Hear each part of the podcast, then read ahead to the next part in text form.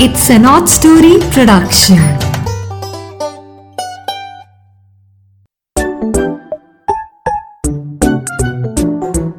Hello बच्चों, मीरा की नैया फिर से हाजिर है आपके लिए एक नई कहानी लेकर सो ये नैया इस बार आपको सवारी कराएगी ऐसी किताबों के पास, जिनमें एक किताब है 1001 stories of Arabian nights so इसकी इंट्रोडक्शन तो आप सुन ही चुके हैं। तो इसमें से एक कहानी आप पहले भी सुन चुके हैं। वो थी कान का कच्चा। वो भी इसी में से थी।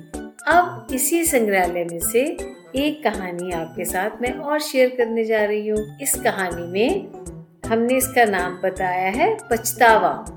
और एक्चुअली ये कहानी है राजा सिंधबाद और उसके बाज की। तो बहुत मज़ा आएगा इस कहानी को सुनने का। आप सब अपने फ्रेंड्स के साथ इसको शेयर कीजिए, अपने फैमिली को सुनवाइए फ्रेंड्स को सुनवाइए। आप सुनेंगे इसको स्पॉटिफाई पे, गाना पे एप्पल पॉडकास्ट पे और जियो सावन पे। सो इन कहानियों का इसी तरह आप मज़ा लेते रहिए। पछतावा। एक बार की बात है कि एक राजाओं का राजा राजा सिंधबाद किसी दूर दराज के देश में राज करता था। वह बड़े ठाट बाट और ऐशो आराम का शौकीन था और उसे शिकार पर जाने का तो खास ही शौक था। उसने एक बाज पाल रखा था। बाज क्या होता है बच्चों? बाज होता है हॉक, ठीक है ना? तो वो उसने एक बाज पाल रखा था जिसे वह अपनी जान से भी ज़्यादा प्यार करता था और पूरा दिन अपने हाथ को मुट्ठी में बनाकर उस पर उसे बिठाए रखता था।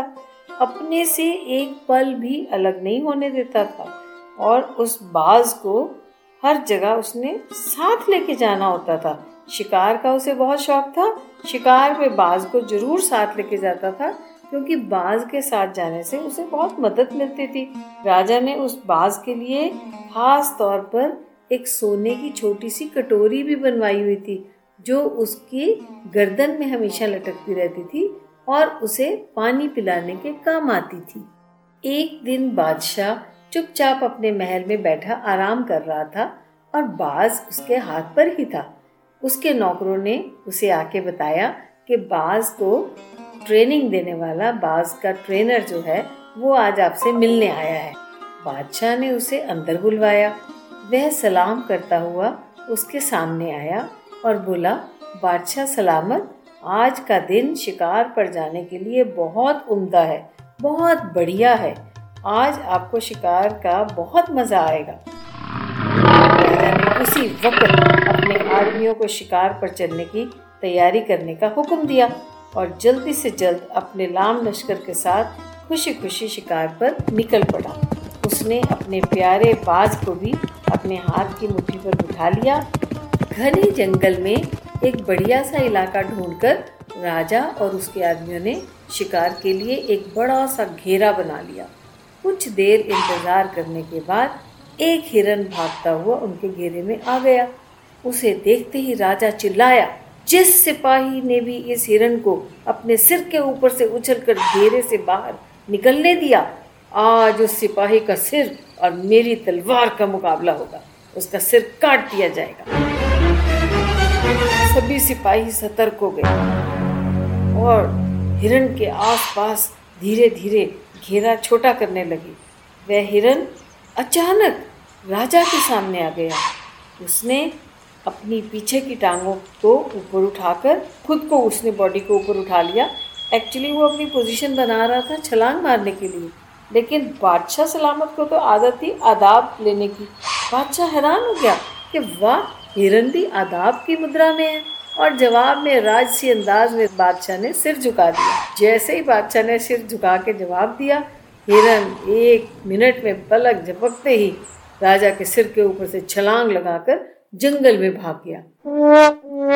राजा हक्का बुक्का देखता रह गया। ओ, ये क्या हो गया मेरे साथ? तभी उसकी नज़र अपने सिपाहियों पर पड़ी। वह सभी एक दूसरे को देखकर आँखें हिला रहे थे। राजा ने अपने वज़ीर से पूछा कि ये सब क्या चल रहा है? आपस में कुछ बात कर रहे हैं?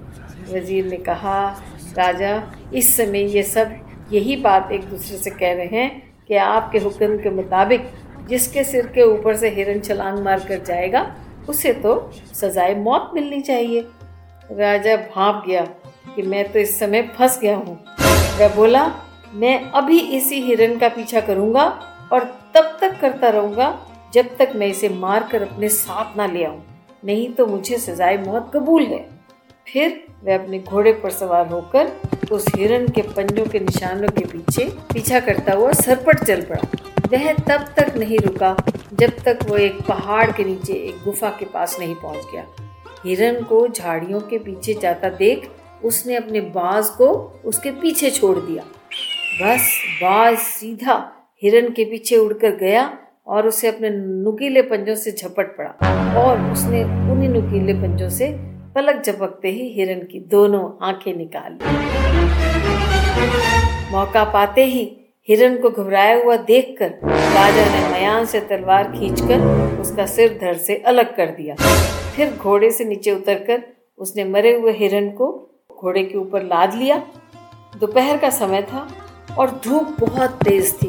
सारा जंगल सूखा पड़ा हुआ था। राजा का गला प्यास से लकड़ी की तरह सूख रहा था। उसका घोड़ा भी बेहद प्यासा था, बेहद व्याकुल था। राजा जंगल में इधर उधर घूमता पानी की तलाश करने लगा। अचानक उसने अपने आप को एक ऐसे पेड़ के पास पाया, जिसके ऊपर से मक्खन की तरह पानी टप टप गिर रहा था उसकी डालियों से।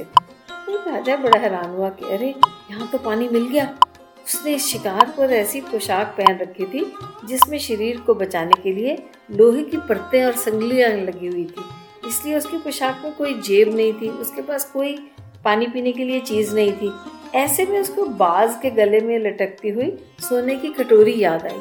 उसने वो कटोरी उतारी।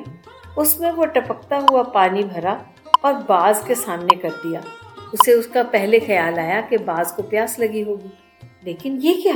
बाज ने एक पंजा मारकर उस कटोरी को पलट दिया। राजा ने कटोरी को दूसरी बार उस टपकते हुए पानी से भरा और ये सोचते हुए उसका बाज कितना प्यासा है और परेशानी में पड़पड़ा रहा है, उसने उसके आगे वो कटोरी रख दी। पर बाज ने फिर से उस कटोरी को अपना पैर मार के गिरा दिया। राजा को बहुत गुस्सा और खिंच आई। उसने तीसरी बार फिर से वह कटोरी उस टपकते हुए पानी से भरी और इस बार उसे अपने घोड़े को पिलाने के लिए उसके मुँह के पास किया। ओह, ये क्या? बाज ने उछलकर फटफटाते हुए पंखों से ज़ोर से पैर मारा और राजा के हाथ से वह कटोरी गिरा दी। राजा गुस्से में गरजते हुए बोला, ओफो, कैसा जाहिल! ना लायक पक्षी है, ना खुद पानी पीता है, ना घोड़े की ओर मुझे पीने देता है। गुस्से से उसने अपनी तलवार के एक ही वार से अपने उस प्यारे बाज का पर काट दिया।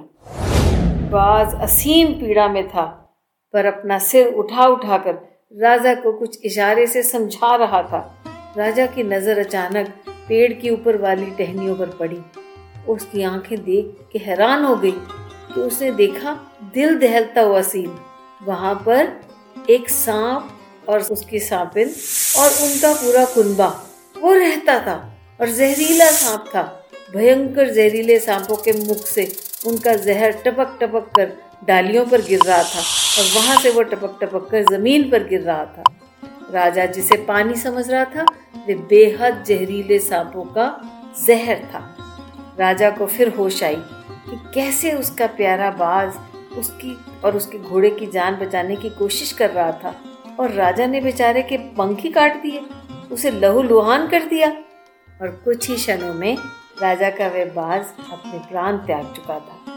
राजा का इस पछतावे के कारण रो रो कर हाल बेहाल हो गया। राजा बार बार कहता था, ये मैंने क्या कर दिया? ये मैंने क्या कर दिया? मैंने सोचा क्यों नहीं? तो बच्चों, सुनिए आपने ये अरेबियन नाइट्स की कहानी? अच्छी लगी ना? हाँ बाज के लिए ज़रूर थोड़ा मन उदास हो गया, पर हमने ये सीखा कि हमें अपने दिल से चाहने वालों की नीयत पर कभी शक नहीं करना चाहिए, जो हमें दिल से प्यार करते हैं हमें उनकी बात मान लेनी चाहिए। जैसे आपकी फैमिली है, आपके भाई बहन हैं, आपके बिल्कुल क्लोज क्लोजेस्ट फ्रेंड्स हैं, ये सब आपका भला चाहते हैं। तो फिर मिलते हैं नीरा की नैया की अगली कहानी के साथ। देखते हैं वो अरेबियन नाइट्स में से होती है या कि मन गढ़ंत कहानी होती है, क्योंकि मैं मन से भी लिखती रहती हूँ। लेकिन कभी कभी ऐसा होता है कुछ संग्रह मुझे इतने अच्छे लगते हैं कि मेरा मन करता है मैं आप सबके साथ शेयर करूँ।